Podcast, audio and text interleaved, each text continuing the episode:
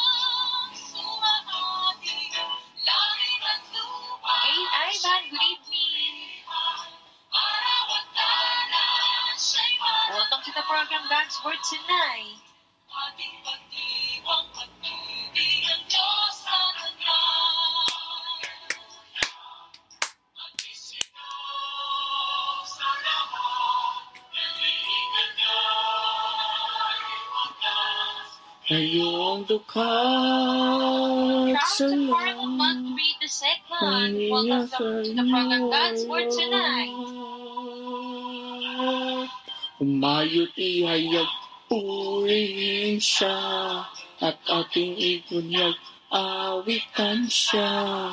Paglilitas ng Diyos na sa krus ni Jesus, ang siyang sa mundo, lumubog. Langit at lupa siya'y papurihan, araw at kala siya'y parangalan. Ating pagdiwang pag-ibig ang Diyos sa kanan.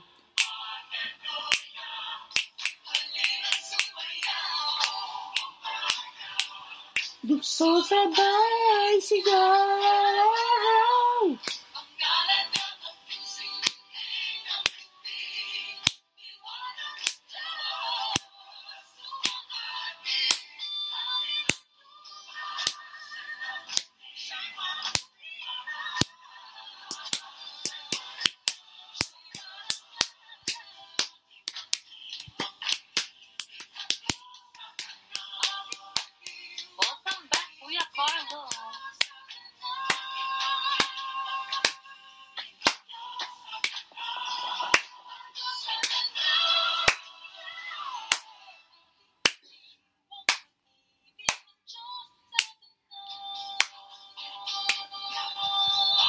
Narito na ang mga maka-unlock ng His Holy Word, Brother Bebe Jamay and Queen Elsen, that official.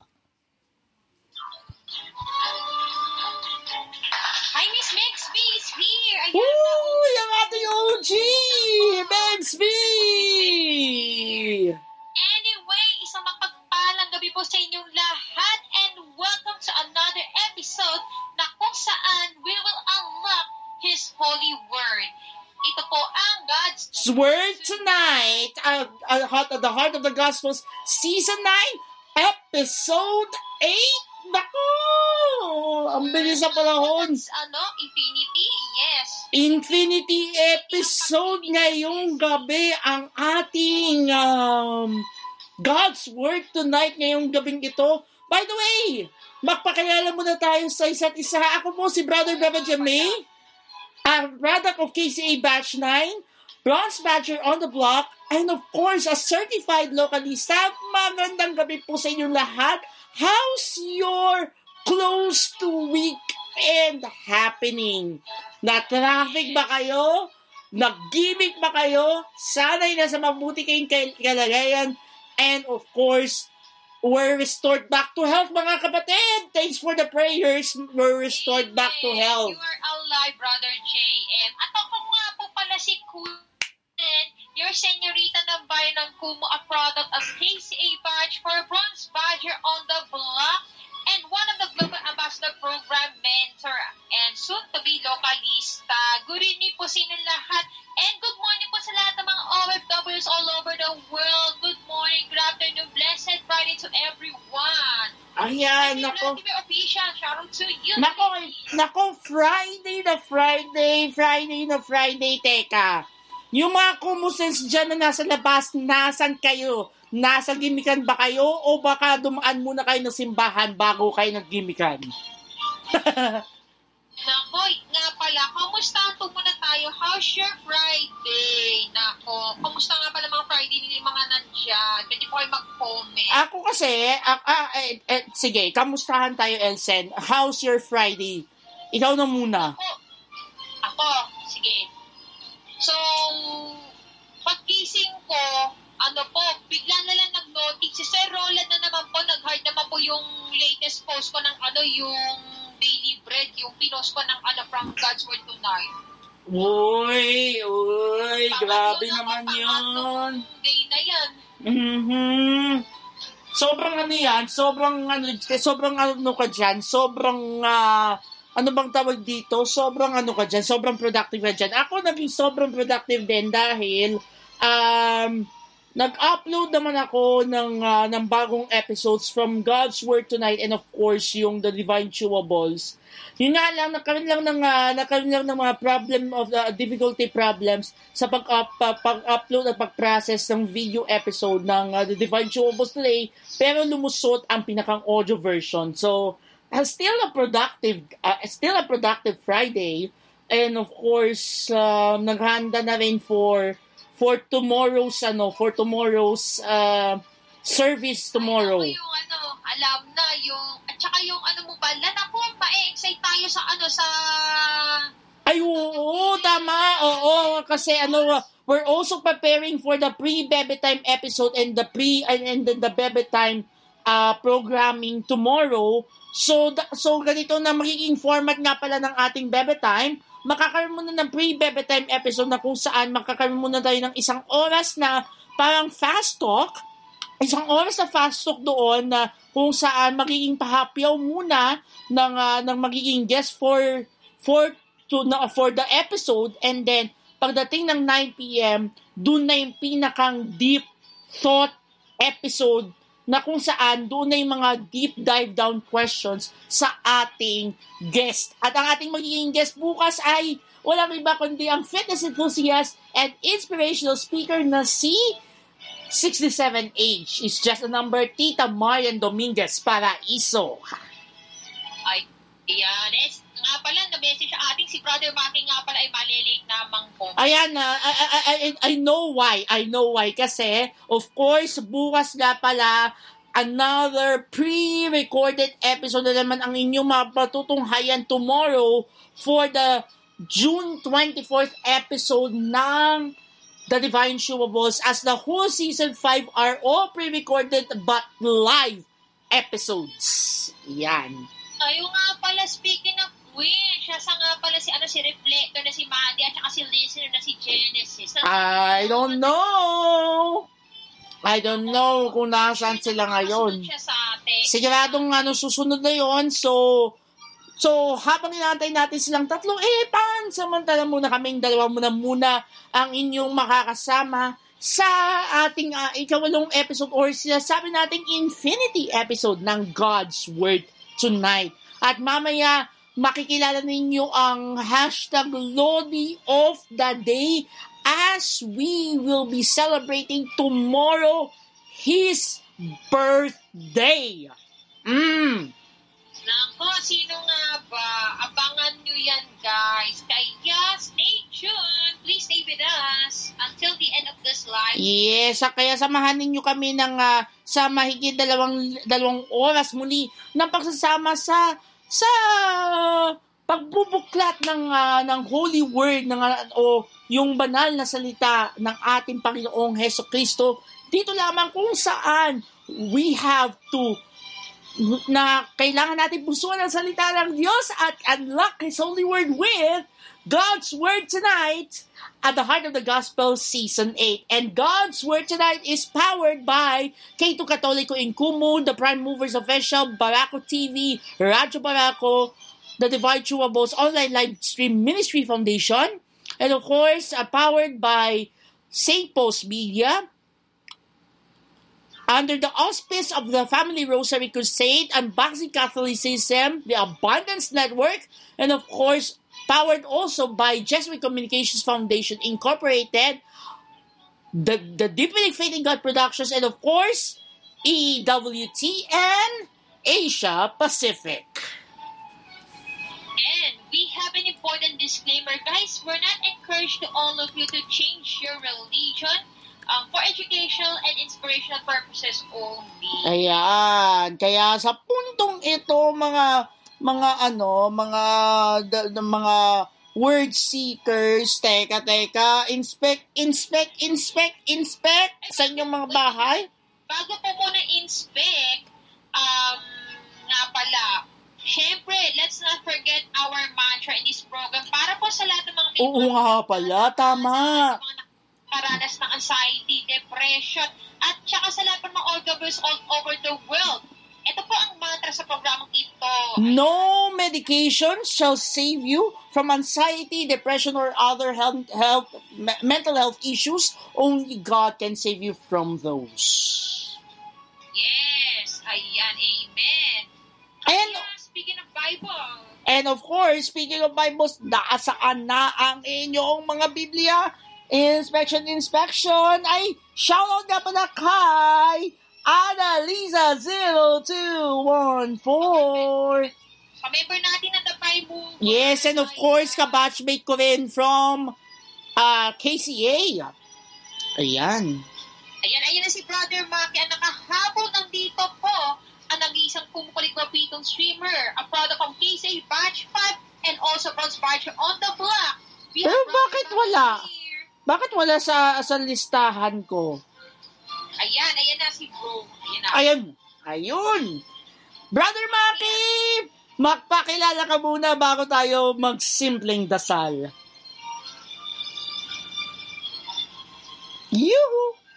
Unmute muna daw. Ah, okay. May ginagawa. Ay, oo nga pala, may, may ginagawa nga pala to. By the way, we are also simulcast live on uh, zenoradio.fm and Radio. And of course, after this episode nako, mas pinalawak na ang ating podcast platforms dahil madami na tayong podcast platforms na pwede ninyong mapakinggan.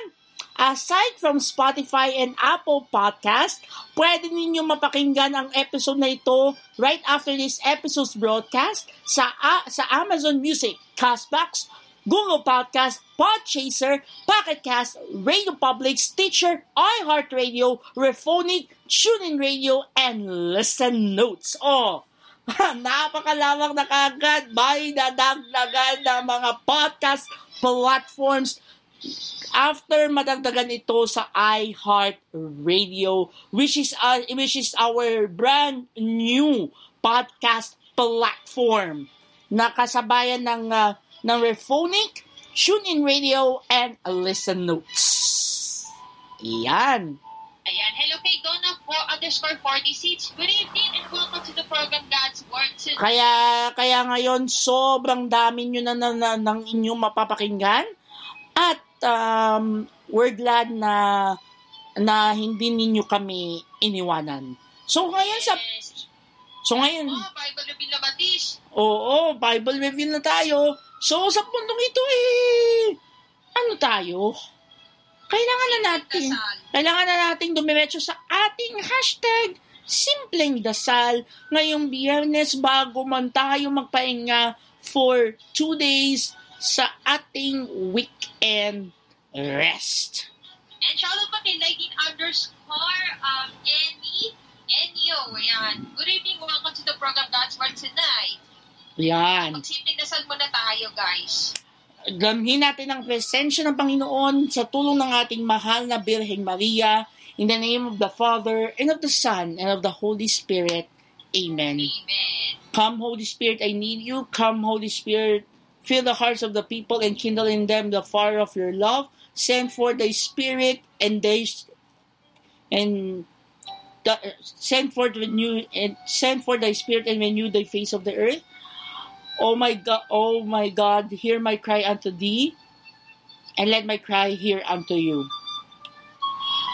Panginoon, ikaw na lumikha sa Sant Sinukob, ikaw na nagsilbing tanglaw sa mga nasa kadiliman, at naging gabay sa mga nagaganap ng katotohanan, nagkakatipon po kami sa inyong hapag upang pagsaluhan ang inyong banal na salita. Kami po ay nagpapasalamat sa inyo dahil minarapat mo kami na makabahagi sa nakahain mong salita na siyang gagabay sa amin upang mapalalim ang aming pananampalataya. Bagamat kami po ay minarapat ninyo, amin pong inaalala na kami po ay minahal ninyo, kami po ay nagkasala, nagkamali at nagkulang. At dahil doon, nagmamakaawa po kami sa inyo na kami ay inyong patawarin upang ganap po kaming makabahagi sa inyong banal na salita.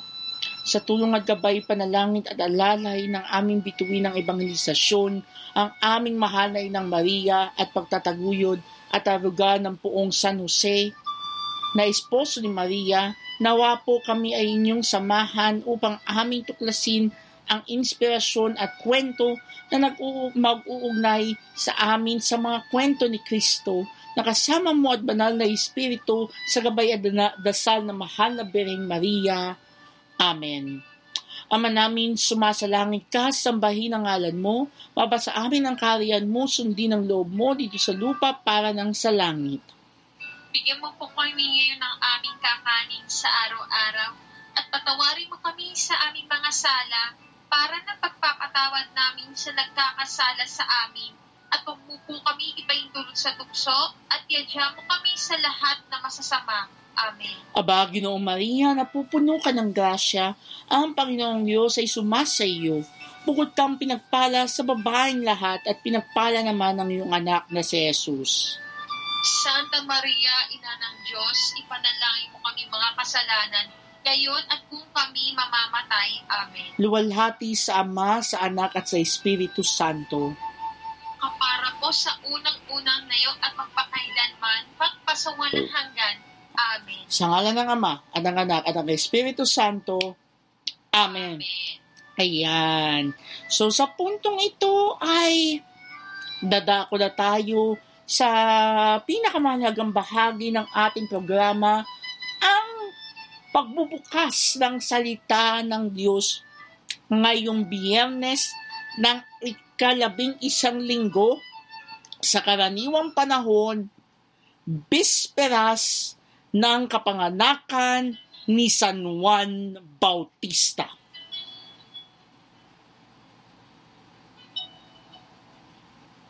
So ngayon ay pakikinggan natin ngayon ay ay ang um, dalawang pagbasa ngayong araw na ito.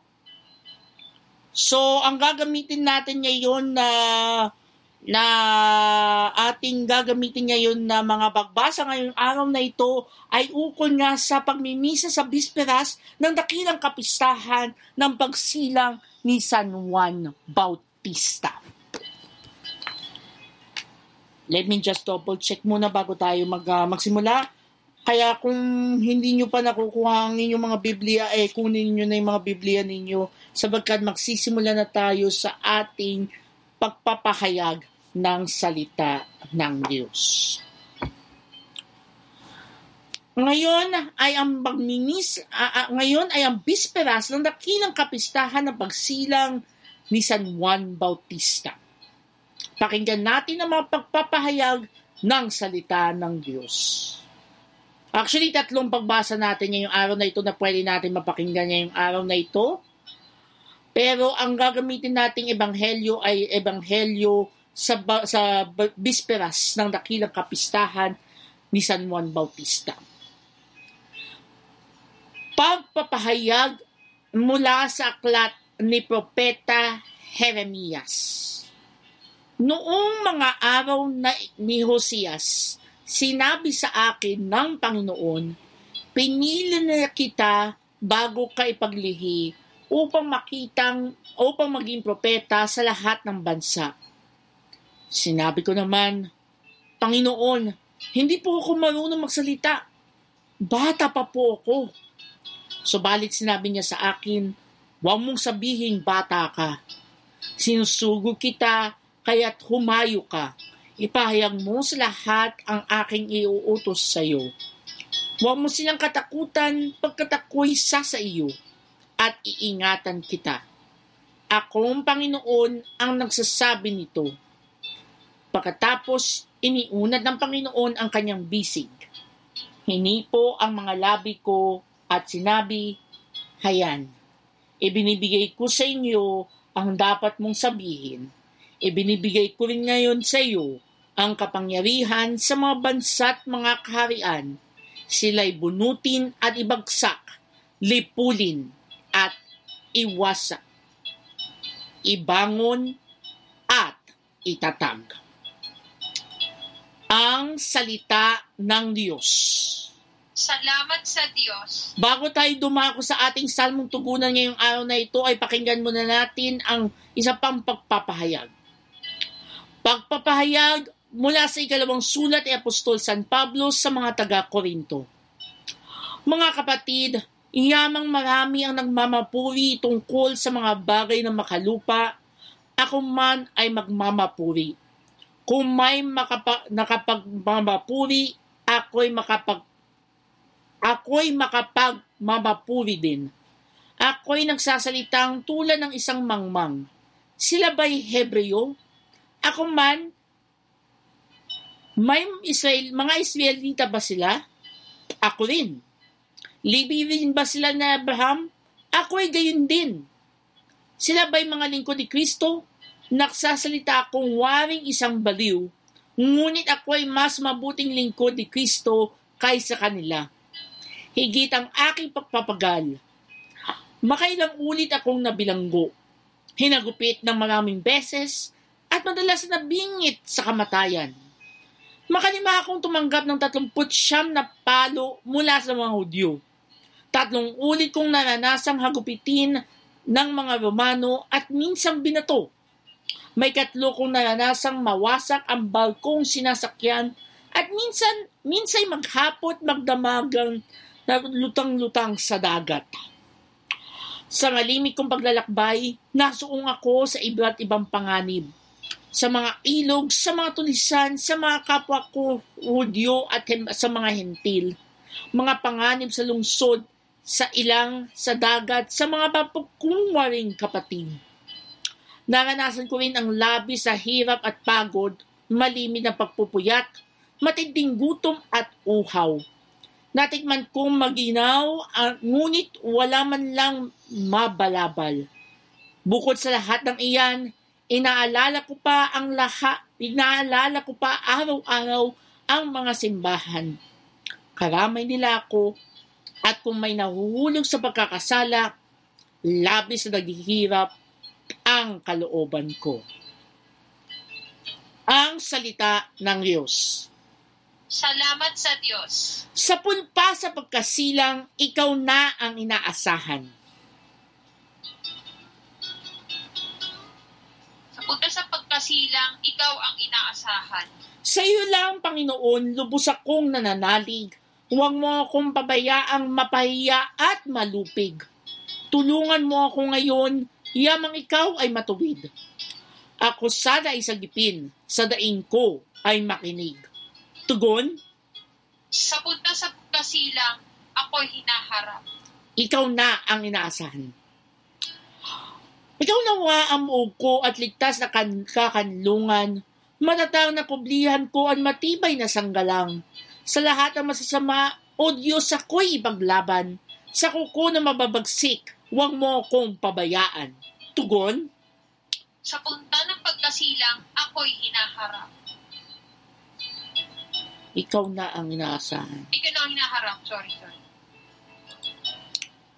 Panginoon, sa iyo ko'y nalagak ang mag-asa. Malit pang bata ako, sa iyo'y may tiwala na. Sa simula at mula pa, wala akong inasahang mag-iingat sa sarili, kundi tanging ikaw lamang, kaya naman ikaw poon, pupurihin araw-araw.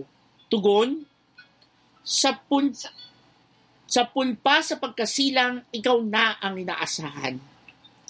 Pagkat ikaw ay dakila, patuloy kang isasaysay, maghapong kong ihahayag ang dulot mong kaligtasan. Sa pulpa sa pagkabatay, ako iyong tinuturuan. Hanggang ngayon sinasambit ang gawa mong hinangaan. Sa pulpa sa pagkasila, Pag, pagkasilang, ikaw ang hinaharap. pagpapahayag mula sa unang sulat ni Apostol San Pedro. Mga pinakamamahal, hindi ninyo nakikita si Yeso Kristo, ngunit siya'y iniibig na ninyo. Hindi pa rin ninyo siya nakikita magpahanggang ngayon, ngunit nananalig na kayo sa Kanya. Dahil dito'y nag-uumapaw sa na sa inyong puso ang kagalakang di kayang ilarawan sa salita sapagkat inaani na ninyo ang bunga ng inyong pananampalataya, ang inyong kaligtasan. Tungkol sa kaligtasan ito, masusing nagsiyasat ang nagsuri ng mga propetang humuna sa kaloob na itong nakalaan sa inyo. Sinuri nila kung kailan at paano ito nangyari. Ang panahong ito ang tinutukoy ni, ng Espiritu ni Kristo na sumasa kanila nang paunang ipahayag sa kanila ang hi- hirap na titiisin ni Kristo at ang pangaral at ang parangal na tatamuhin niya. Nang kanilang ipahayag ang mga katotohanan ito, pinaunawan sa kanila ng Diyos na ang ginagawa nila ay sa kapakinabangan ninyo at hindi sa kanila. Ang mga katotohanan ito ay narinig ninyo ngayon sa mga tagapangaral na mabuting balita ng Diyos.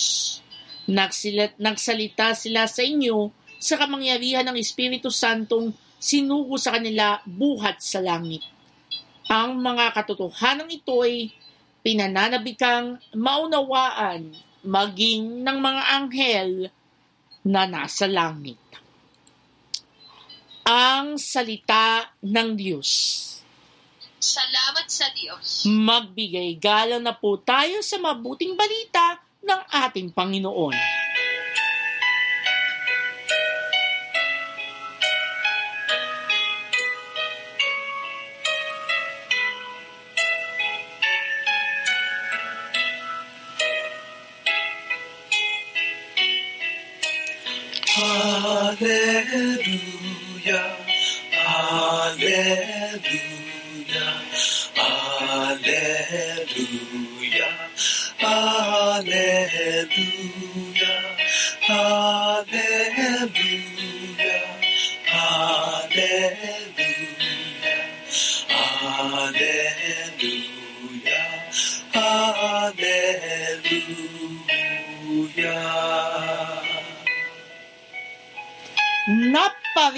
Si San Juan, saksi kay Jesus na ilaw, upang ihanda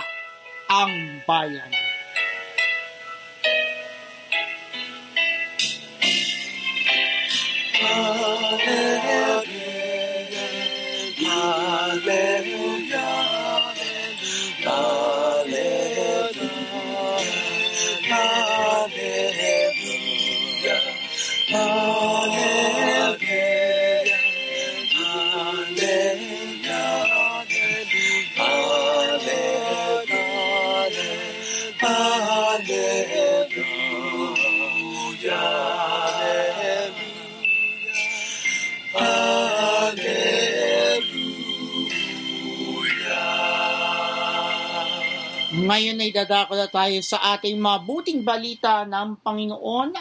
Buhat kay San Lucas, Kabanata 1, talata 5 hanggang 17. Sumainyo ang Panginoon. At sumaino rin Ang pagpapahayag ng mabuting balita ng Panginoon ayon kay San Lucas. papuri sa iyo, Panginoon. Nang si Herodes ang hari ng Judea, may isang saserdote na ang nangalay Sakarias sa pangkat ni Abias. At mula rin sa lipi ni Aaron ang kanyang asawang si Elizabeth. Kapwa sila kalugod-lugod sa paningin ng Diyos. Namumuhay na walang hang ayon sa namumuhay ng ayon sa mga utos at tuntuning mula sa Panginoon. Wala silang anak sabagkat baog si Elizabeth at sila'y matanda na.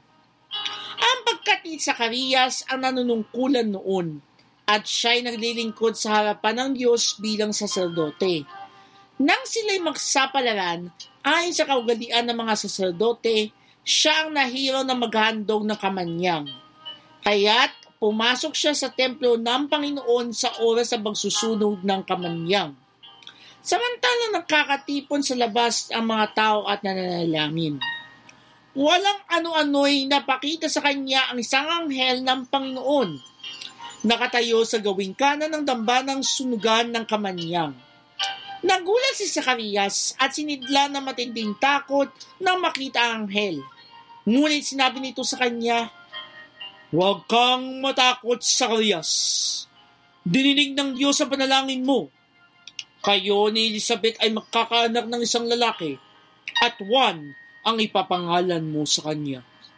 Ikaw ay matuwa at magiging maligaya at marami ang magagalak sa kanyang pagsilang sapagkat siya ay magiging dakila sa paningin ng Panginoon. Hindi siya iinom ng alak o anumang inuming nakalalasing. Sa sinapupunan pa lamang ng kanyang ina, mapupuspos na siya ng Espiritu Santo. Marami sa mga anak ng Israel ang panunumbalikin niya sa, pang, kanyang, sa kanilang Panginoong Diyos. Mauna siya sa Panginoon, taglay ang Espiritu at kapang, kapangyarihan ni Elias upang pagkasunduin ang mga ama at ang mga anak at panumbalikin sa padaan na matuwid ang mga suwail. Sa gayon, ipagana niya ng isang bayan ang Panginoon. Mga misyoneros, narinig natin ang mabuting balita ng Panginoon. Pinupuri ka namin, Panginoong Heso Kristo. And shoutout nga pala kay underscore Madison underscore, kay Ligaya underscore ang underscore ang tawag underscore mo, at kay Johan, Johnson Elise, ayan, ayan. Hello po sa inyo, good evening. Thank you po sa pagdaan. Ayan, ngayon sa puntong ito ay imbis na refleksyon sa ebanghelyo ngayong araw na ito ang inyong mapapakinggan, ay pakinggan natin ang Lodi of the Day agad-agad. Agad-agad. Mm, Sa oras na ito. advance. Ayan. Hi, Ruby Mahusay. Agad, agad, agad-agad ay dadako tayo sa ating ay, Brother Maki.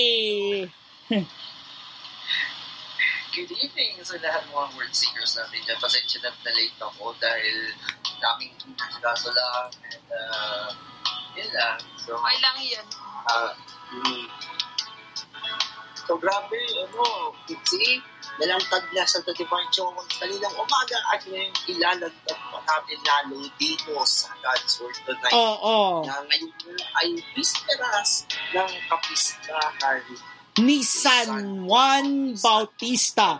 Kaya imbes na refleksyon ng Ebanghelyo ngayong araw na ito ang inyong mapapakinggan, mapapakinggan ninyo ang kwento kaagad-agad ng Lodi of the Day natin na si San Juan Bautista. Nasaan ang ating music bed para sa Lodi of the Day? Mapapaaga ngayon? Oo nga po, kasi, di, ano yan, di ba ngayon ba yung ano, ngayon bisperas o yung ano po? Ngayon ang bisperas. Ngayon. Okay. Ngayon ang bisperas kasi Dah- dahil bukas na ang kapistahan ni San Juan na Bautista. Kaya sa puntong ito, eto na, pakilala na natin ang hashtag Lodi of the Day, si San Juan Bautista. John the Baptist was a contemporary of Christ who was known for evangelization and his baptizing of Jesus Christ. John the Baptist was born through the intercession of God to Zachariah and Elizabeth, who was otherwise too old to bear children. According to scriptures, the angel Gabriel visited Elizabeth and Zachariah to tell them they would have a son and that they should name him John.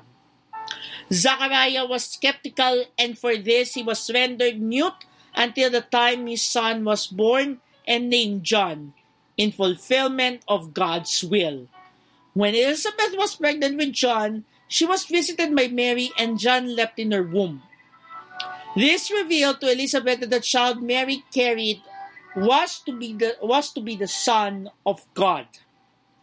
John began public ministry around 30 AD and was known for attracting large crowds across the province of Judea and around the Jordan River. When Jesus came him to be baptized, John recognized him and said, It is I who need baptism from you. Jesus told John to baptize him anyway, which he did, whereupon the heavens opened and the Spirit of God was seen like a dove. Ah, kaya pala, kaya pala yung aming dambana bukas ay magkakaroon ng Catherine in the Sp- Life in the Spirit Seminar dahil dito sa kwentong ito.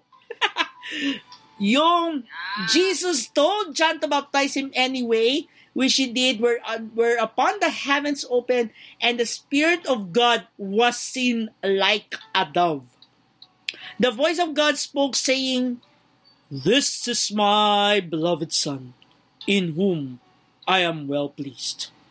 John instructed his followers to turn to Christ, calling him the Lamb of God, and his people were among the first Christians. Kaya nga sinasabi nila, without Christ, I am nothing. nothing. Following his baptism of Christ, John's popularity grew so much that he alarmed King Herod. Herod ordered him arrested and imprisoned. John spoke with Herod on several occasions and condemned his marriage to his half brother's wife. This condemnation would be his downfall as King Herod promised to grant a wish to his daughter. In revenge for John the Baptist's condemnation of her mother's scandalous marriage to Herod, she asked for John's head. King Herod reluctantly obliged. John the Baptist died sometime between 33 and 36 AD. John the Baptist's feast day is June 24 and the anniversary of his death is August 29. It is sometimes celebrated with a second feast. John the Baptist is the patron saint of Jordan, Puerto Rico, French Canada, and many other places. Ayan. Nandito po. Shout out to you. So, yan lang. Sobrang napaaga ang ating hashtag Lodi of the Day, which is Saint, gifts na Watson School. which is Saint John the Baptist. Eh, teka lang. ah, by the way, gusto lang i-promote natin tong si Miss D sa kanyang ah, daily devotion, morning devotion na sumasayin pa pong with every Mondays, Fridays ba? Mondays to Fridays ba? It's, ah, Yan. Daily devotion Monday to Friday sa kanyang stream. Yes, follow Miss D, guys. Ayan, MSD-E-11. Monday to Friday. Yes. Uh, Monday to Friday, alas uh, starting uh, 9 o'clock ng umaga.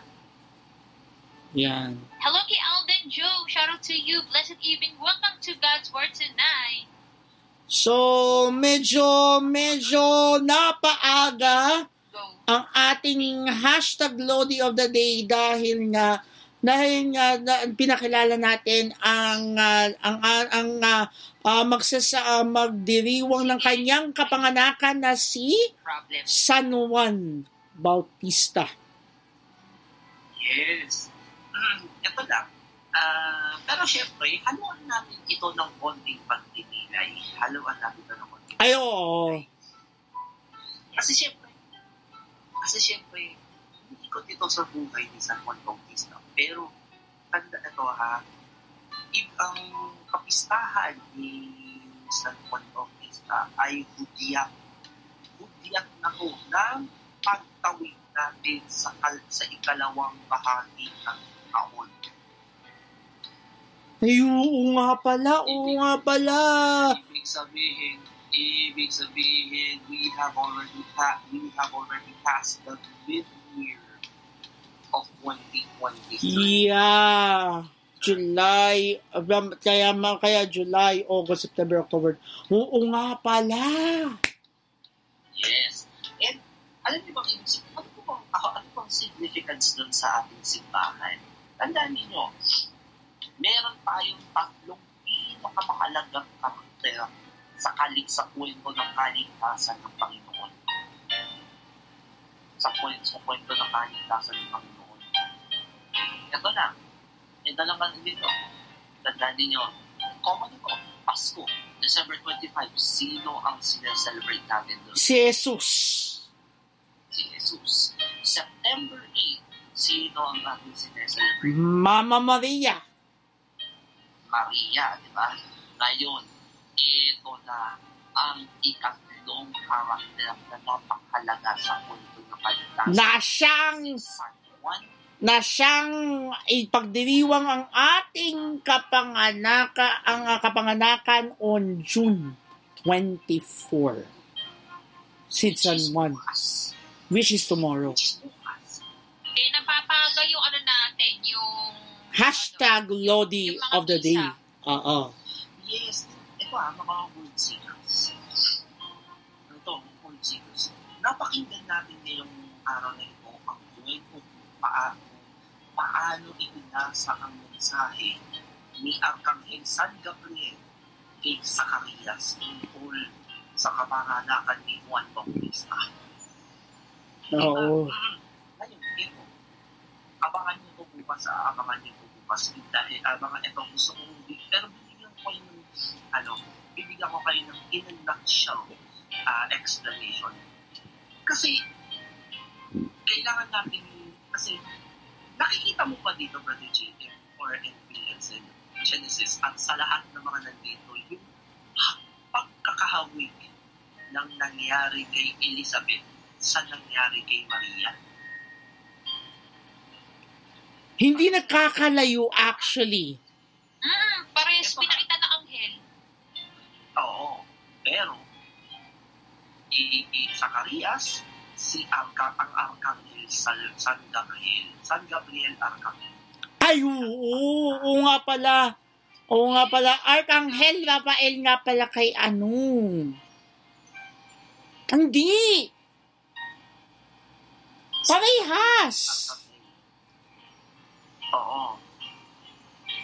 Pero ito, pero ito ha, Ah, sige, ilalantad ko na rin. Pero at least sana mapakinggan niyo ito bukas ng malaliman.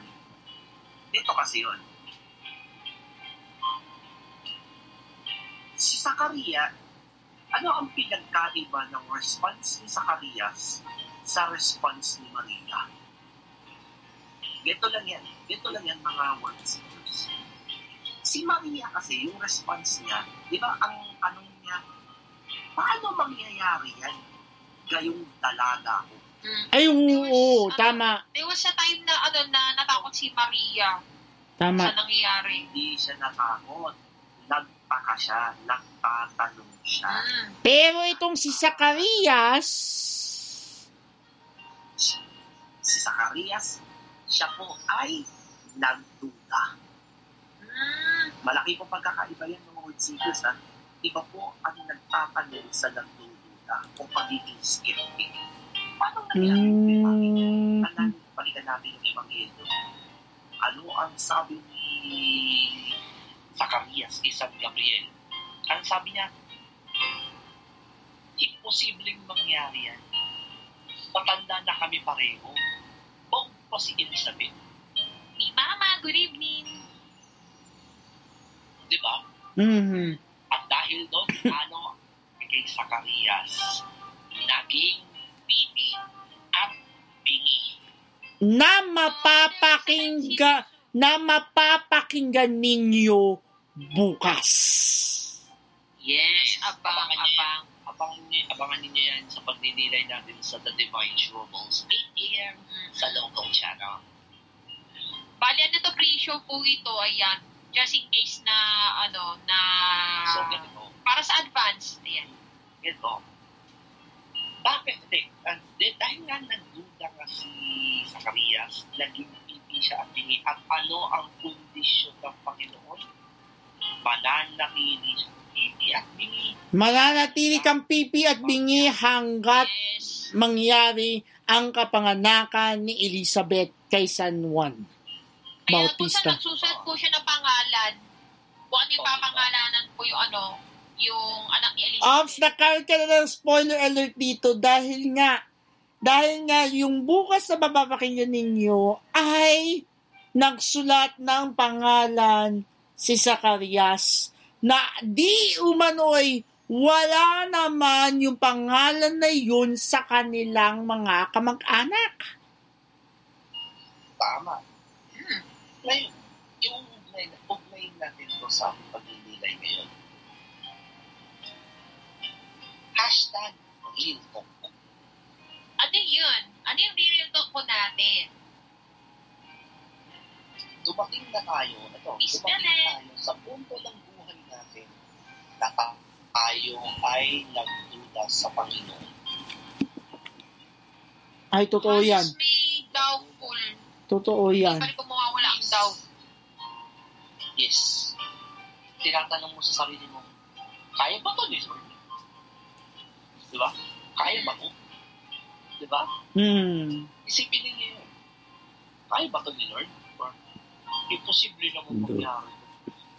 Eh, Lalo na sa mga laging nakaka-encounter ng kamalasan sa buhay, sinasabi lagi, hindi naman kaya yung minuto. Imposible.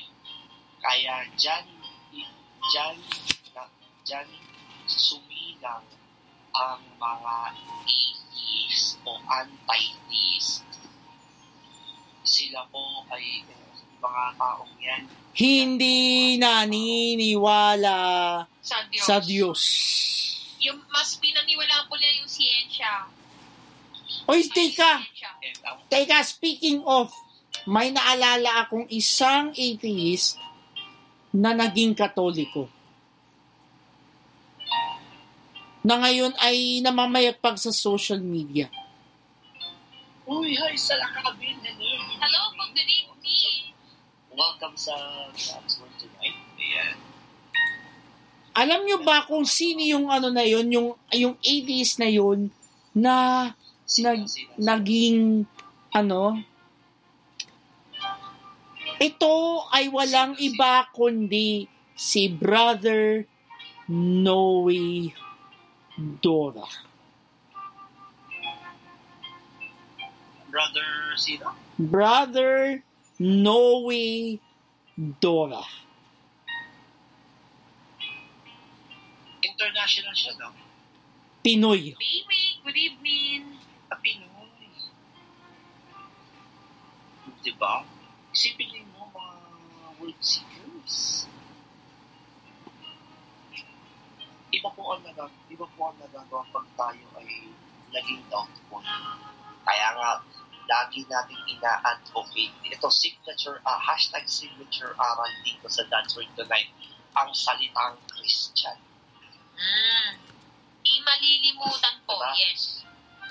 Oo, pag-iwalay natin ng dalawa, yung Christ at ang IAN. Yung Christ Ayan. without Christ. Pag iyan means I am nothing.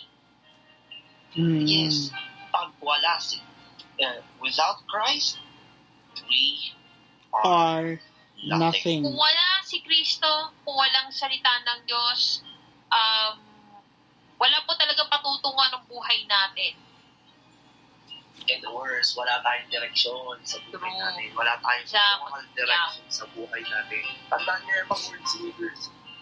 Kasi proven na po yan ng ilan ano, like for example, St. Joseph Marello, ang founder ng Office of St. Joseph.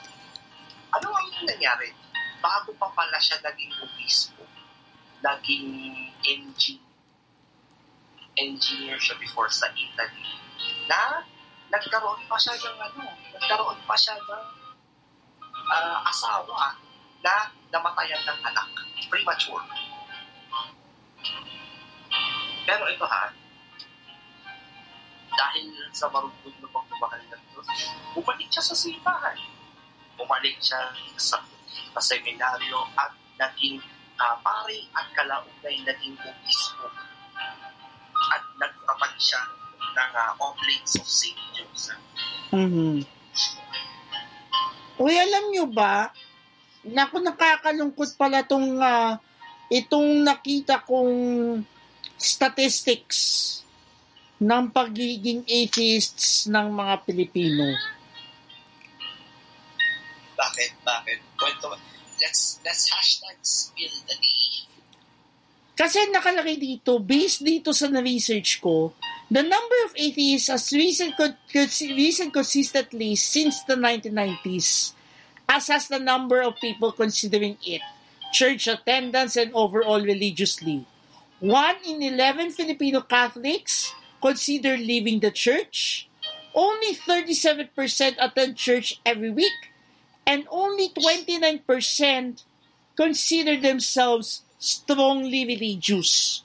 Overall, anti-Catholic sentiment is a growing trend in the Philippines, with former President Rodrigo Duterte being an outspoken critic of the church for its sex scandals and allegations of corruption.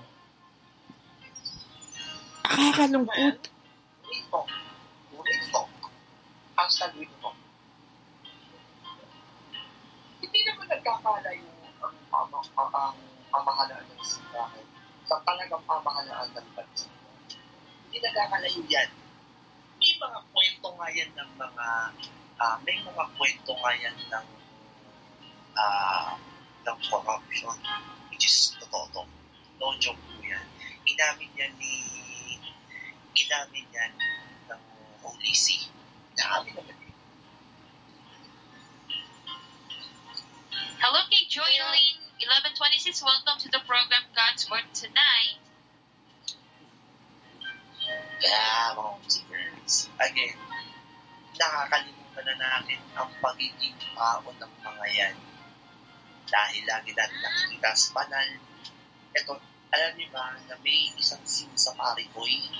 If you're familiar with Pariboy, Mhm. yung Ano teleserye. po siya, teleserye sa Channel 7.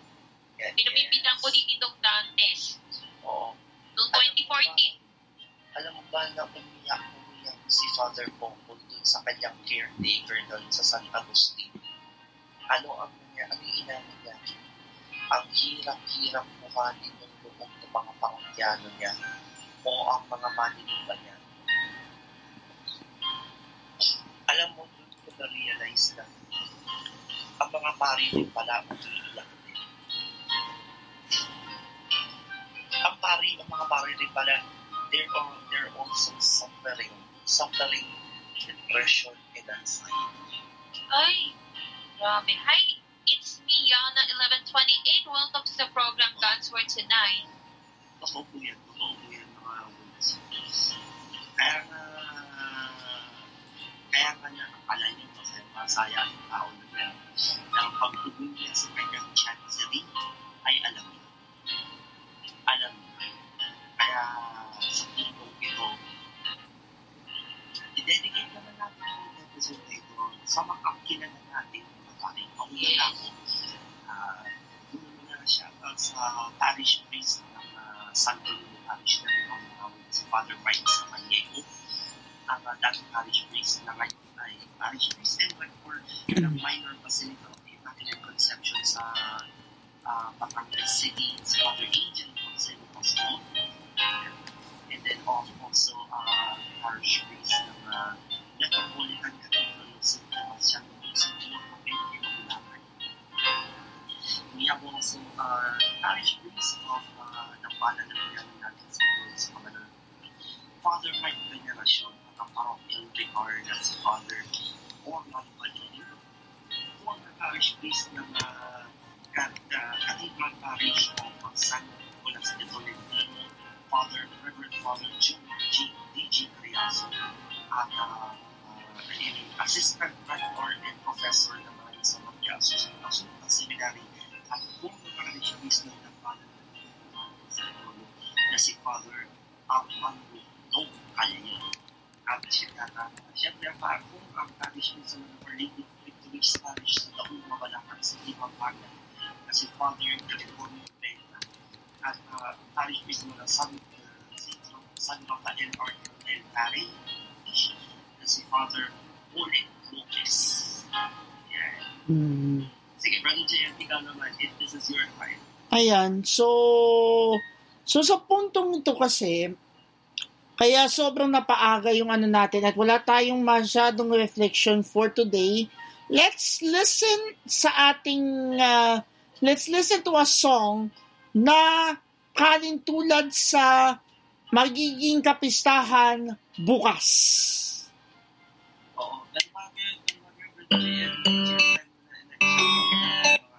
Ay, oo. Shout, a big shoutout nga pala sa ating mga pari na nandito sa Diocese of Novaliches. Unahin na muna natin ang aking dambana mula sa dambana ng uh, Diocesan Shrine and Parish of Our Lady of Fatima na si Reverend Father Aristeo de Leon, the Shrine Rector and Parish Priest, Parochial Vicar Reverend Father Herc Sambahon, at ang mga guest priests na sila Father Mau Ulep and Father Jomer Remada. At si uh, Father Sonitos Bambang na parochial vicar naman ng Christ the King Parish na pinangunahan ng uh, parish priest na uh, parochial vicar ng uh, Christ the King Parish ng uh, parish priest ay si Father Johannes Tuan.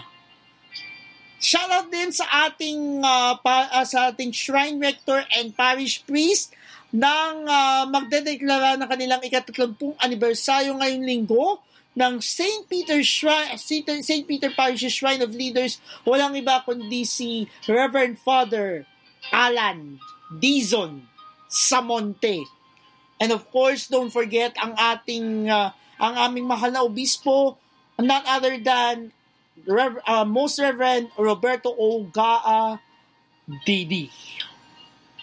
Uy, ang uh, former parish priest ng uh, Cathedral of the Beach, Cathedral Parish of the Beach Shepherd, uh, Monsignor Romy Ranyada.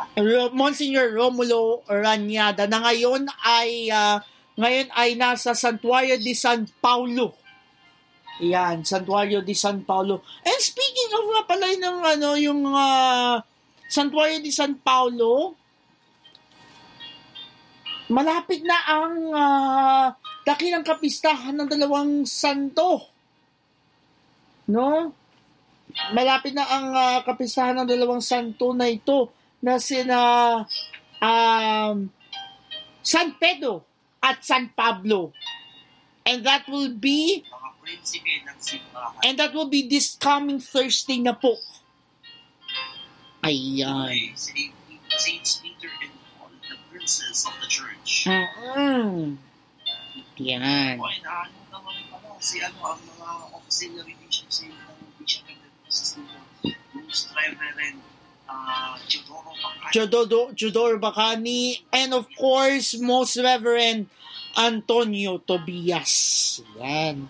Boy, namakit mo mga obispo. Sige, mention ko na si Archbishop uh, Monsignor Reverend Victor Army Agasara, Archdiocese of Lipa, Most Reverend Sofro, Pagkili Pangkut, Arch, uh, the, the Archdiocese of Lingay and Dagupan, si Most Reverend Socrates. Villegas. Ang uh, Archdiocese of Manila na nakakada, nakakadating lang sa Bacood, Santa Mesa, Manila na na big shout out sa ating World Apostolic of Fatima Ecclesiastical Province sa Manila na matagumpay na dinala sa Bacood, Santa Mesa, Manila ang uh, pilgrim image ng Our Lady of Fatima. Shout out sa kanilang obispo di dyan, si Jose Cardinal Advincula. Advincula. Yes. And the ang sa Santa Clara naman sa Costa na Red Florentine China Marias, ano ba yung gusto ko kung i-emphasize si Bishop uh, Pangkut kasi dahil na Diocese of Melbourne is currently celebrating its 60th year of election. Kaya, Mm. happy anniversary po sa Diocese of Melbourne. And also, also, syempre, huwag nating kakalimutan, of course, ang ating pinakamamahal na prefect for dicastery. Syempre, to our, uh, our, our beloved, His Eminence, Cardinal Chito Duquil Agle. Mm-mm.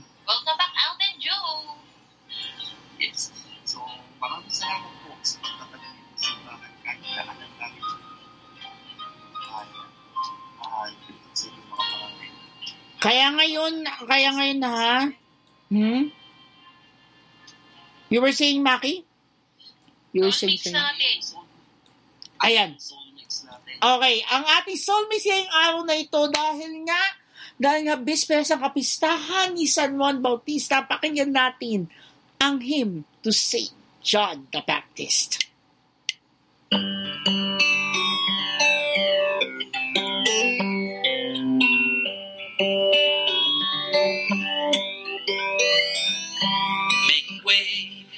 way, great tidings at hand. Come join the gathering on this blessed land. Make way, make way, great tidings at hand. Come join the gathering on this blessed land.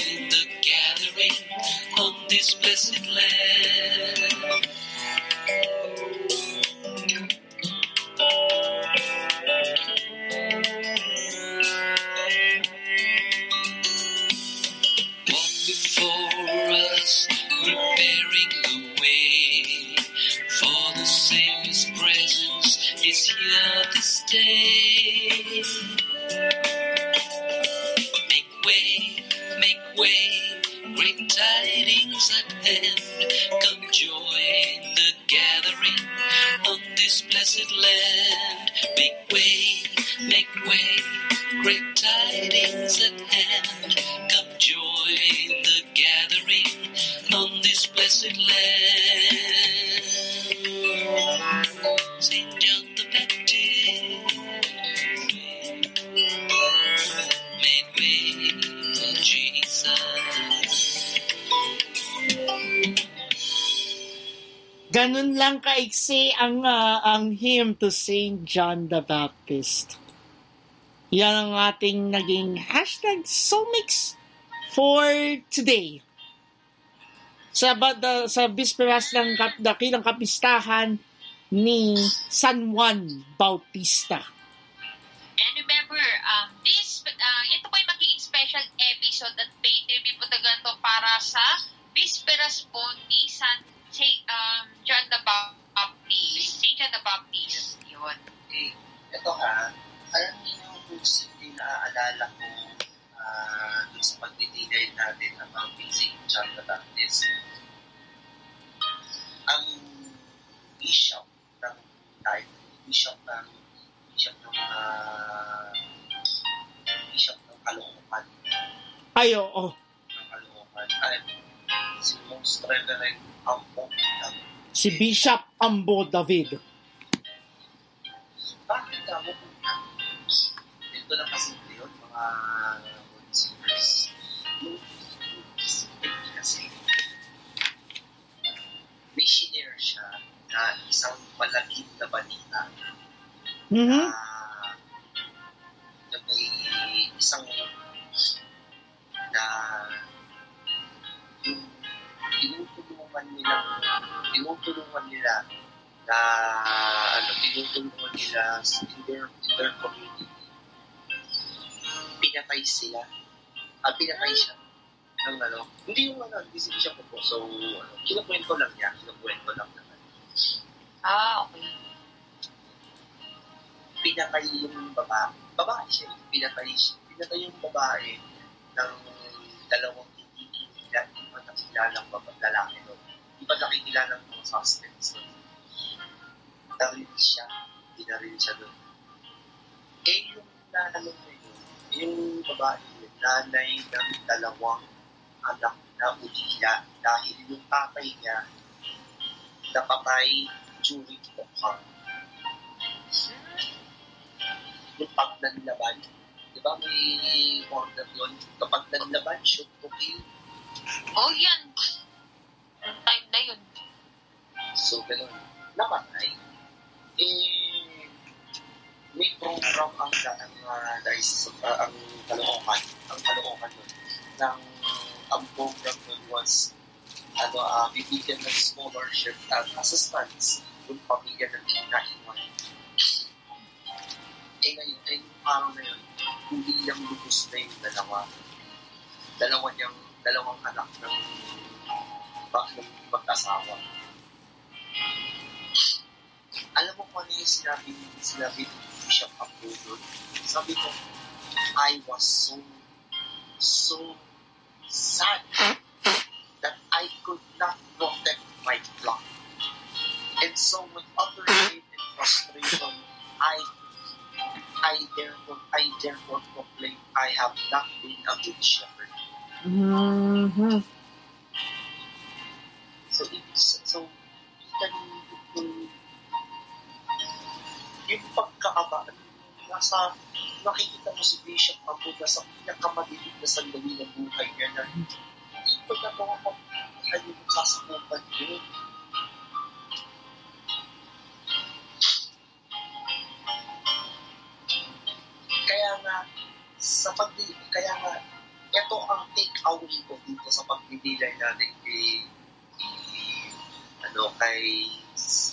Juan Bautista.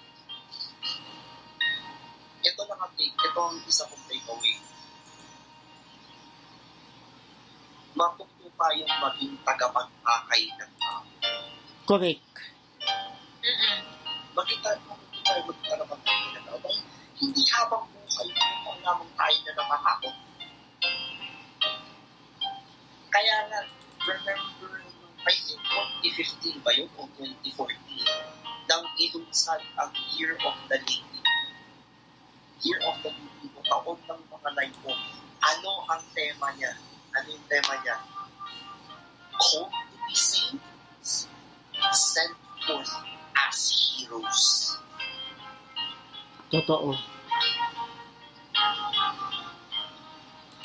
Okay.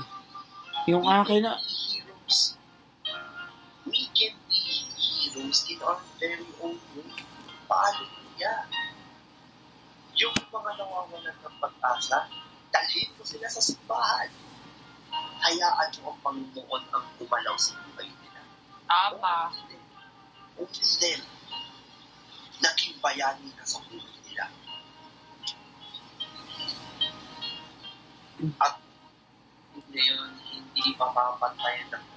alalay ang, ang kilig ng mga world singers. Kaya nga, ulitin ko, mabuti tayong maging tagapagpakay ng tao tulad ni San Juan Bautista. Yes. Amen. Ikaw, Brother JM, ano ang iyong takeaway? actually sa akin, sobrang simple lang. You need to accompany someone na nalalayo na sa Panginoon. Lalo na yung mga Amen. atheists. Ibalik natin sila sa Panginoon at maniwa at ah, paniwalain natin sila na may totoong Diyos. Yes. Amen. Ikaw, Nelson, ano naman ang iyong takeaway? um, let's be like John the Baptist kasi si John the, si John the Baptist po mismo ay tunay na mga saksi ng Panginoon para sa ipagpapatawag ng Diyos, panunumbalik ng relasyon ng tao sa Panginoon at and at the same time panindig, panindigan po natin sa Panginoon. Yan. Totoo. Kaya nga, ano, di ba? Kaya nga Kuya Nelson, ano ang sa, ano, he humbly said, sabi niya, di ba? Sino, ano, ang sabi niya is, hindi po ako si Kristo. Tagapaghandog, tagapaghanda lang po ako ng daan. Di ba? Kaya, Malay mo, siya po yung tamang daan sa lahat-lahat. sa tamang, da, tamang daan patungo kay Kristo. Yes. Kailangan po. Right destination Yes, right destination, right destination. is Jesus. Ayun. Di ba? Kaya mga word seekers, lalo na ikaw kapatid na nakikinig sa mga sandaling ito, alalahanin mo, hindi ka nag-iisa sa lamang ito. Gaya nga ng sinabi ni Coach Nemo Perez, hindi ka Hindi nag ka nag-iisa. never ka nag-iisa. Ay, alam ba, super tumapak sa akin yung libro na yun dahil ang daming natu- dami natin natutunan dyan, di ba, Queen Elsie? Oo nga po, that was last year. Nung nagkaroon tayo ng mga book review. Same with Kuya Yes. Fly. Hindi lang yun. Isipin mo yung pag yung ginawa natin, ginawa natin yun. Maraming bumuklat sa mga moments na ano. Kaya mga word seekers, again, iba. Kaya nga, ang general takeaway namin lahat is to be like St. John the Baptist na nag-aakay ng tao pabalik kay Kristo. Amen. Hello kay True Love sa'yo. Welcome to God's Word tonight. Shout out to you. Good evening. Yes. We then said, pwede mong palapakan natin ang Panginoon. Yes, Napakaganda. amen. Ang gospel na yan. Thank you, Lord. Nako. Kaya medyo Ayan. kailangan na natin ng ano, kailangan nating ah, kailangan natin na mas maaga natin matapos dahil ah, dahil ah, I know na marami pa tayong gagawin na mga ah, preparations para bukas, no? Yes. It's Yes. okay. So, tumungo Walang na problema tayo. yan. Tumuko na tayo ngayon, tumuko na tayo ngayon sa mga pa, mga balita sa Vatican at sa ating lokal na simbahan sa tulong ng Vatican News. Sa TA, Nasa catholicnewsagency.com at saka sa bcpnews.net sa ating hashtag Ulat Vatican. Ulit, Vatican. Kaya ngayon, unahin na muna natin na ang ating mga balita tungkol sa Vatican News. Ah, pakinggan natin ang ah, isang mensahe mula kay Pope Francis tungkol kay Edna. Ito kasi si Edna na dapat sana'y magiging bahagi ng World Youth Day sa Lisbon, Portugal, ay nag-withdraw dahil sa sakit niya. At merong mensahe si Pope Francis para sa kanya. Narito, pakinggan natin ang kanyang mensahe.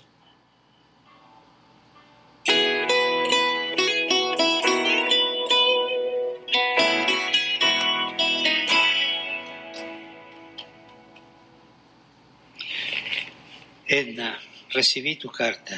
Edna, I received your letter. Gracias. Thank you. Gracias Thank you for your tenderness. por And thank you for the peace that you have in your heart.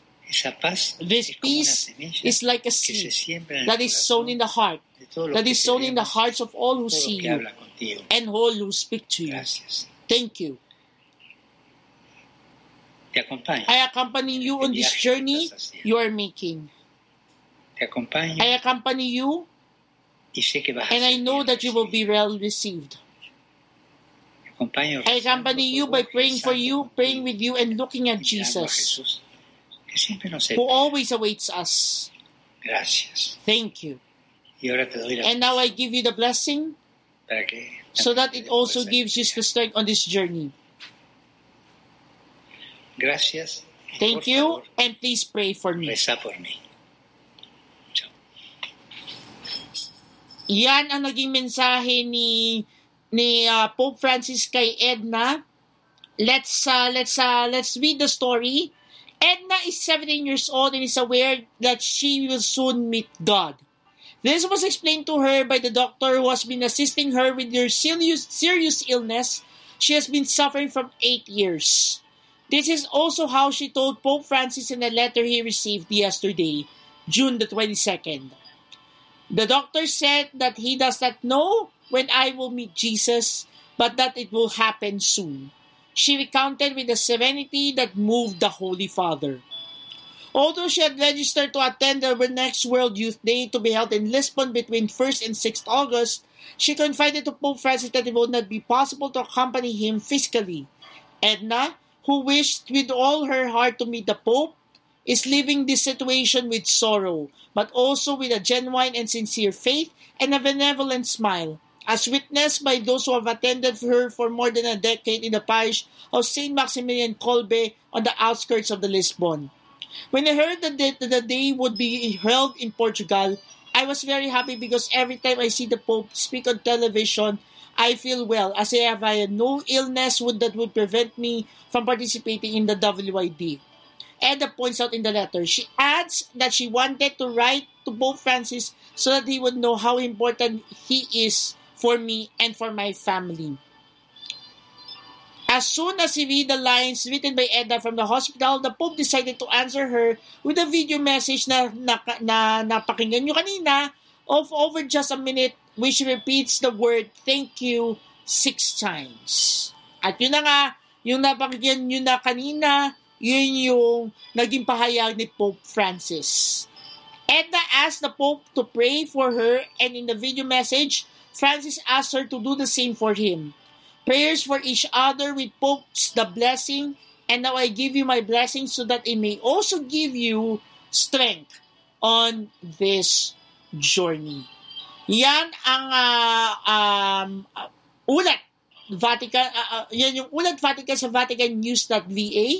Sa ating CatholicNewsAgency.com naman, ang uh, naging uh, naging balita dito ay tungkol sa hindi na makakaroon ng misa ng Pride Mass sa Gay Monument according to the God is Trans Church.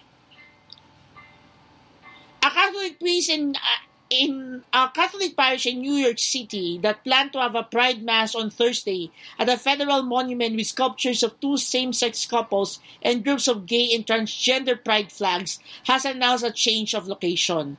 The Church of St. Paul the Apostle said in a Wednesday email to parishioners that the National Park Service informed it that the Stonewall Stonewall National Monument, which commemorates the June 1969 LGBT uprising against a police raid, will not be open to the public tomorrow due to concerns over the security of events in the area. Because of this, we will not have access to the park. It's to celebrate our annual Pride Mass scheduled for tomorrow, the church said in its email.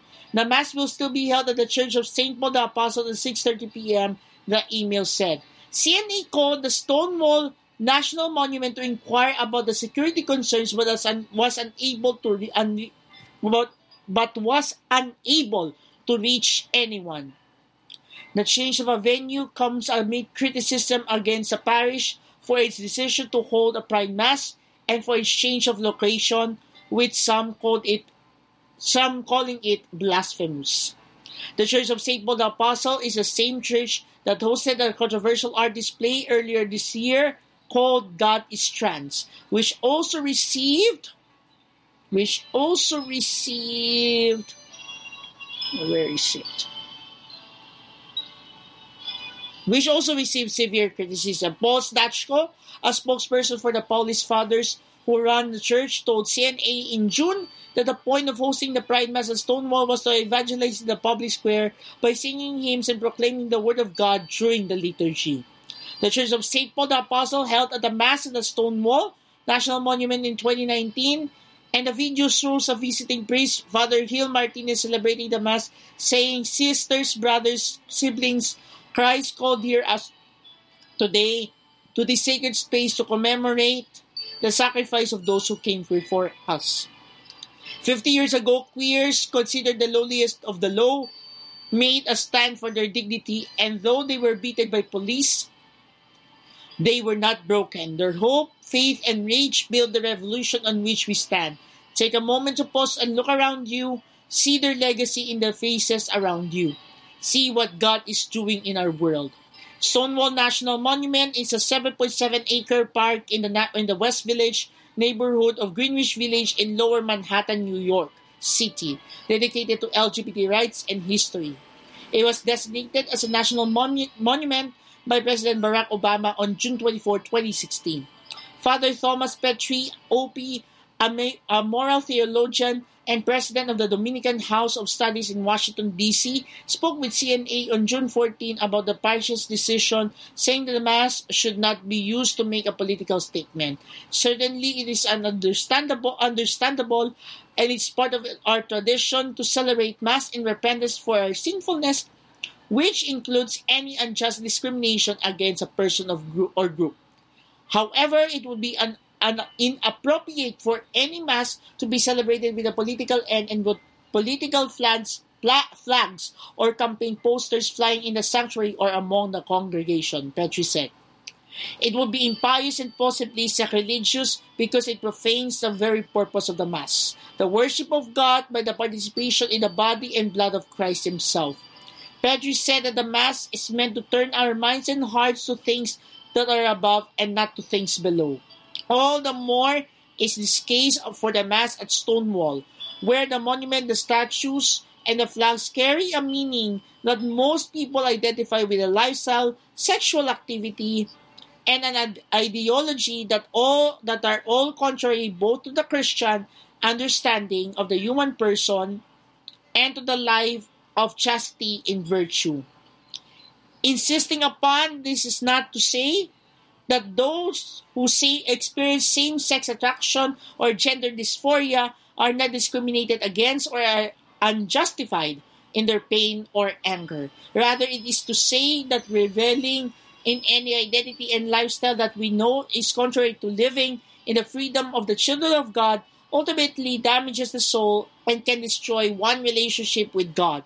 Petrie said, It's not pastoral to facilitate anyone walking that path. There are much better ways to seek justice in the world without abandoning the vocation. We all have to grow in holiness. Ngayon naman ay, da- ay dadako naman tayo sa ating ah, ulat ah, Vatican sa ating lokal na simbahan with our deadline vocation crisis at home begins at home too according to Cardinal Tagle. Vocations begin at home and so does the crisis, Cardinal Luis Antonio Tagle said on Friday. Speaking on video from Rome for an international gathering of vocation promoters in Thailand, he stressed that vocation crisis is often rooted in the missionary crisis beginning in the homes. Tagle said, when the parents do not exercise their mission of transmitting the faith of leading their children to Jesus, we will have a vocational crisis. The Filipino cardinal, who is a pro-prefect of the of the dicastery for evangelization, urged parents to lead their children to Jesus and to model a life worth following. Please let us not forget Jesus as the, most important destination so that our joy may be complete, he said. About 450 participants from across the world are currently gathered in Chiang Mai for the 80th SEVA International Convention, which started on Monday and will end on Sunday. The Vatican official further pointed out that the vocation remains alive when it goes out and searches other people to be led to Jesus. A vocation does not, that does not seek other people to be led to Jesus is a vocation that will dry up, will wither away, Tagle said. If those people who say they have a vocation but do not seek other out other people lead to, to lead to Jesus, we will have a vocational crisis. He added, is always connected to mission. Sarah International is the only lay organization aggregated to the pontifical work for vocations to the priesthood within the Congregation for the Clergy. Since 1935, when Sarah began in the United States, more than 1,100 Sarah clubs have been chartered in 46 countries. Today, Sarah's global lay vocation apostolate is strengthened by over 20,000 members. At yan ang mga balita ukol sa Vatican mula sa VaticanNews.va. catholicnewsagency.com at cbcpnews.net. Para sa iba pang mga detalye at mga balita sa iba pang panig ng mundo sa mamamagitan ng Ulat Vatican, bisitahin ang vaticannews.va at catholicnewsagency.com at para sa mga balita sa ating bansa, bisitahin ang cbcpnews.net para sa iba pang balita ukol sa ating lokal na simbahan. At magbabalik sa lunes ang ating hashtag Ulat Vatican. Yes, abangan nyo yun guys. And time check now is 10.25 p.m. Philippine Standard Time. Okay, sa At puntong syempre naman po, sa puntong ito ay dadako na tayo sa ating tweet ni Lolo Kiko para sa araw na ito ng ah, biyernes. Sa bago tayo... ano nga bang tweet ni Lolo Kiko? Ayan, ang ating tweet ni Lolo Kiko para sa araw na ito ay dalawa. One of the things that draws art closer to faith is the fact that both tend to be troubling. Neither art nor faith can leave things simply as they are. They can they change, transform, move, and convert them. Artists remind us that the, that the dimension in which we move, even unconsciously, is always that of the spirit. The art is like a sail swelling with the wind of the spirit and propelling us forward. Kaya kung gusto ninyo makaroon ng inspirasyon sa tweet ni Lolo Kiko ng, ng ngayong araw na ito at ng- yung mga nakarang araw, bisitahin lang ang Twitter account ni, ni Lolo Kiko na kung saan ito ay hashtag pon, ah, Pontifex or at Usually Pontifex. po ni Pope Francis, Pontifex, ayan. At tandaan ninyo, dapat may blue check katabi ng pangalan ni Pope Francis. And beware of those posters or imitator accounts out there. Ayan, Alright. yung na yan. Ayan. Nako. Eto na. Pontifex ha? B-O-N-T-I-F-E-X, remember. Okay. Pontifex, yan ang spelling. Ayan. At ngayon sa puntong ito ay dadako na tayo sa ating um, hashtag pabaon sa pagtulog na kung saan pakinggan natin ang ah, salita ng Diyos bago tayo matulog para sa ating mga Pinoy na nakikinig ngayon sa ating programa at sa ating mga OLF, OFWs around the world. Ito yung magsisilbing ah, ah, salita ng Diyos ninyo bago kayo dumako sa inyong trabaho o saan man kayong dako na pumunta. At ang ating hashtag pabaw sa pagtulong ngayong araw na ito ay saan natin hugutin, Elsen?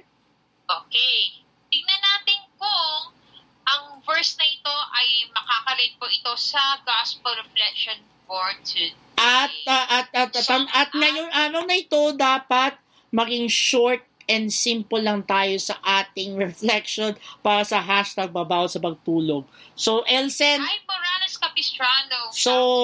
Elsen, spill the tea sa ating hashtag pabaon sa pagtulog. Okay. So, ang ating hashtag papang sa pagtulog for today, na iiwan po namin sa iyo is from the verse of Exodus chapter 14, verses 21 to 23, and verses 26 to 31. So, let's read. Yan. Moses held out his hand over the sea, and the Lord drove the sea back with a strong east wind. It blew all night and turned the sea into dry land. The water was divided, and the Israelites went through the sea on dry ground with walls of water on both sides. The Egyptians pursued them and went after them into the sea with all their horses, chariots, and drivers. Verses 26 to 31 The Lord said to Moses, Hold out your hand over the sea, and the water will come back over the Egyptians and their chariots and drivers.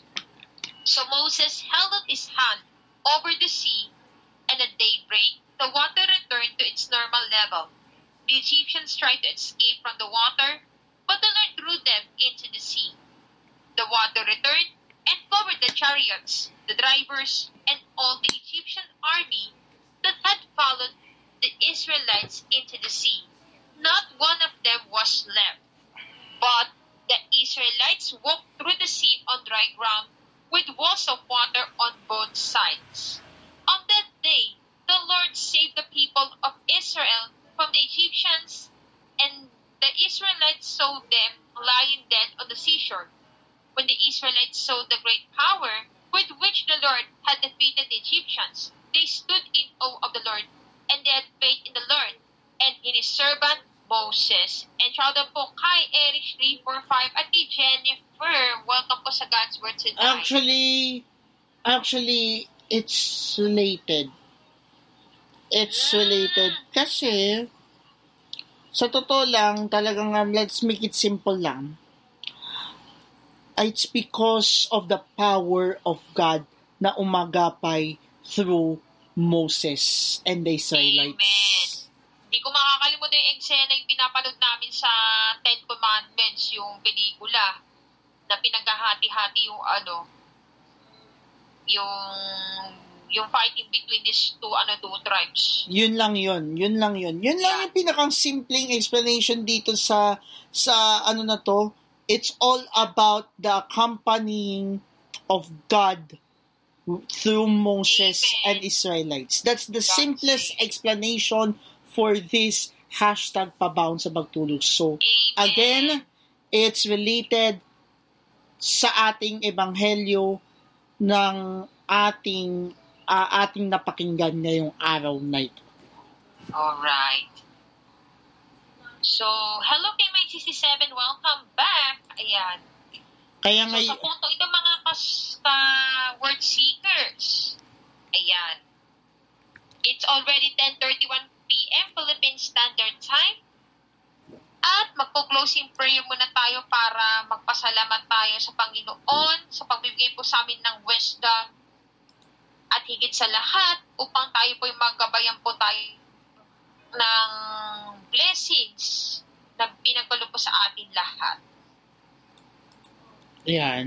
So, sa puntong ito, ngayon, araw na ito, ay wakasan natin itong programa na ito sa mamagitan ng simpleng dasal. Sa ngala ng Ama at ng Anak at ng Espiritu Santo. Amen. Amen. Panginoon Diyos na pag-ibig, pinupuri, pinasasalamatan ka namin ngayong gabing ito dahil sa inyong napakahalagang salitang binigay niyo sa amin, ang umagapay sa aming kapwa. Katulad ni San Juan Bautista na siyang magdiriwang ng kanyang kaarawan bukas, naway agapan niyo kami at, ay- at, na maging kaagapay niyo na niyo kami sa lahat ng aming gagawin, sa lahat ng aming wiwikain, sa lahat ng aming tatahaking landas. Inang Maria, sa aming pagtulog, gabayan niyo po kami ng inyong manten na proteksyon at lukuban niyo kami ng inyong presensya, ng inyong babagmahal na puso, sa kalinis-linis ang puso ng Maria, ang na habang ginugunita namin ang inyong araw bukas.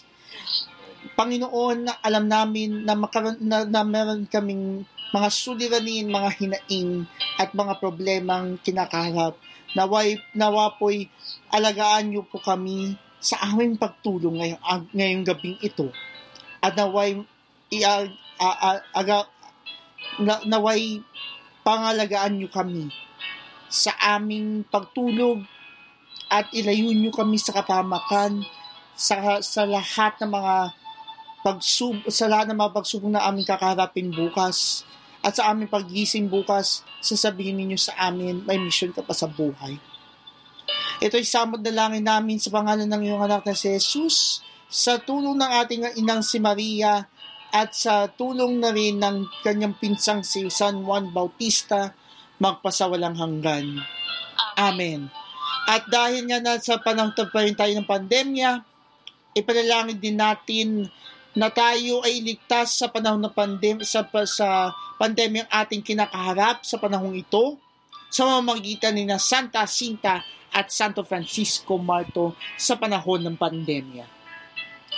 Santa Cinta at Santo San Francisco Marto, mga munting pastol ng Fatima, pinili kayo ng langit upang makita mahal na Birheng Maria at iatid ang kanyang mensahe ng pagbabalik loob ng mga makasalanan. Kayo naghihirap ng lubusan na matay mula sa sakit na influenza, ang pandemya ng inyong panahon, ipanalangin ninyo kaming nagdurusa sa pandemyang aming kinakarap sa panahong ito upang kawaan kami ng Diyos. Ipanalangin ninyo ang mga bata sa buong mundo. Ipanalangin ninyo na kami ay ingatan at bigyang lunas ang, du- ang bunga ng pandulan na pandemya sa aming pangangatawan, isipan at kaluluwa. Ipanalangin ninyo ang buong mundo, ang lahat ng bansa, ang simbahan at ang mga pinakaaba sa lipunan na naghihirap at nangangailangan ng kagalingan. Mga munting pasto ng Fatima, tulungan ninyo kami na lumapit sa kanlungan ng kalinis-linisang puso ni Maria upang matanggap namin ang aming kinakailangan sa oras na ito at matagpuan namin ang kagandahan ng buhay na parating.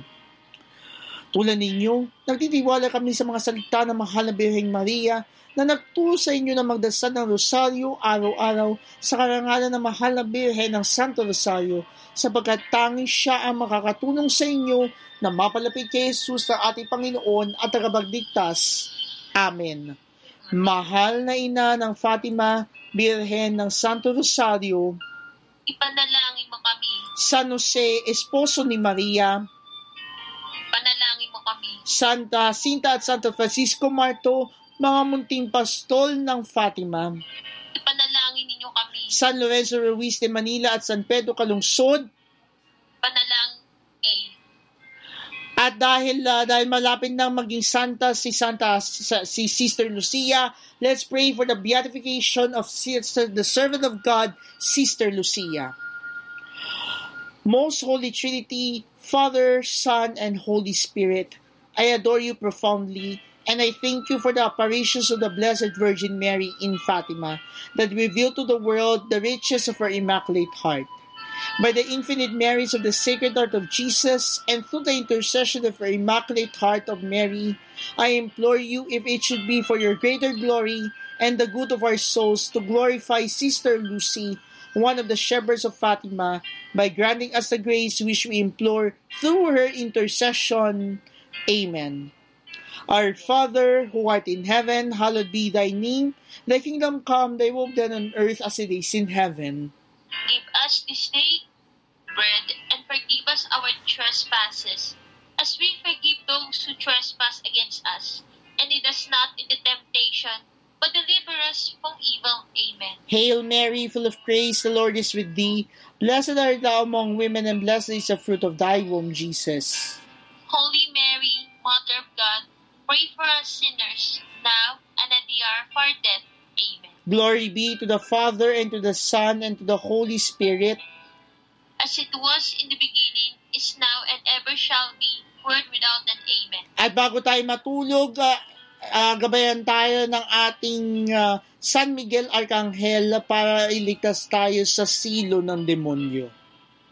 San Miguel Arcangel, iligtas mo kami sa panganib, maging aming sandigan laban sa kasamaan at panglilinlang ng demonyo.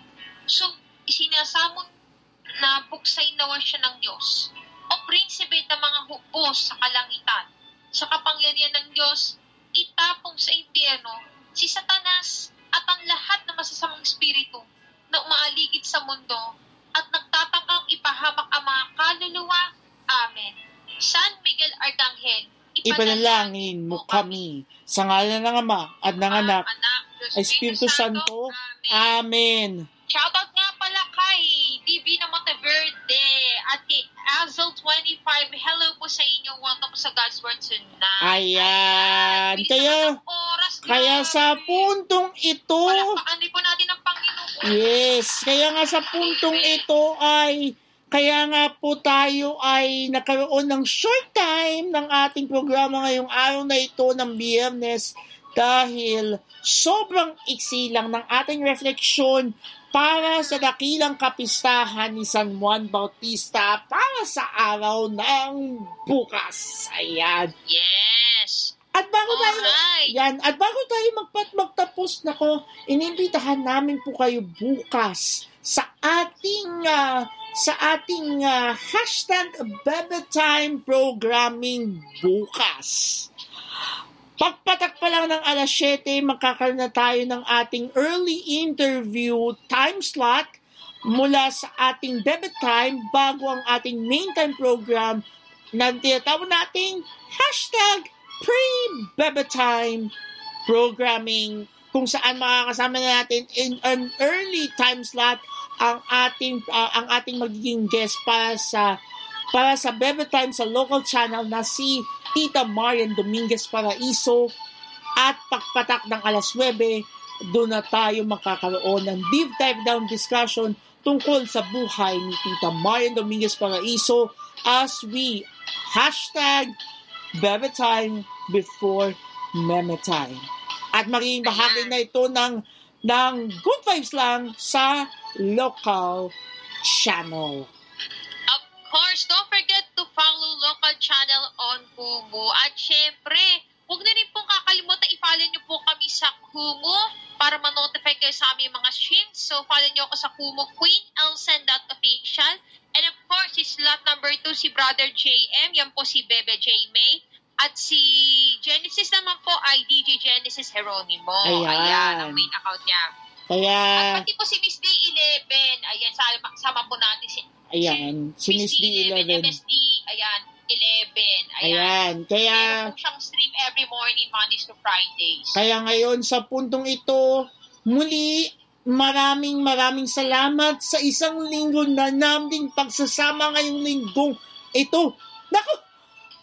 Ilang araw na lang pala matatapos na ang Hunyo next week! Oo nga pala. At saka nga pala, ipagpasalamat din po natin sa mga gifters for today na si Miss D11 at si underscore Moonking underscore. At sana po naman umakyat at nakikinig po sa stream na to. Thank you so much Ayan, at, uh, lalo na kay Gab, dadigamo.official, dahil kahit, uh, kahit na patapos na tayo sa ating programa, least humabol siya ngayon sa araw na ito. Kaya Oo ngayon, nga po. Hi, Rose Montesilio. Kaya ngayon Rose sa-. Kaya ngayon sa puntong ito muli, maraming maraming salamat po kahit sa maiksing oras man lang na ating pagsasama ay nabusog namin kayo sa mga pagpapahayag ng salita ng Diyos ngayong araw na ito ng bisperas ng kabdakilang kapistahan ni San Juan Bautista. Kaya muli magsama-sama tayo muli sa lunes para sa isang na namang panibagong Yes, linggon na, na, na, na inspirasyon as we hashtag unlock His Holy Word kung saan pusuan natin ang salita ng Diyos. Ito ang At the Heart of the Gospel Season 9's God's Word Tonight. God's Word tonight. Ako po ang inyong spiritual brother ng Kumo Brother Bebe Jimmy, a product of KCA Bash 9 and a certified localista at in a bronze badger of the block na laging nagpapaalala.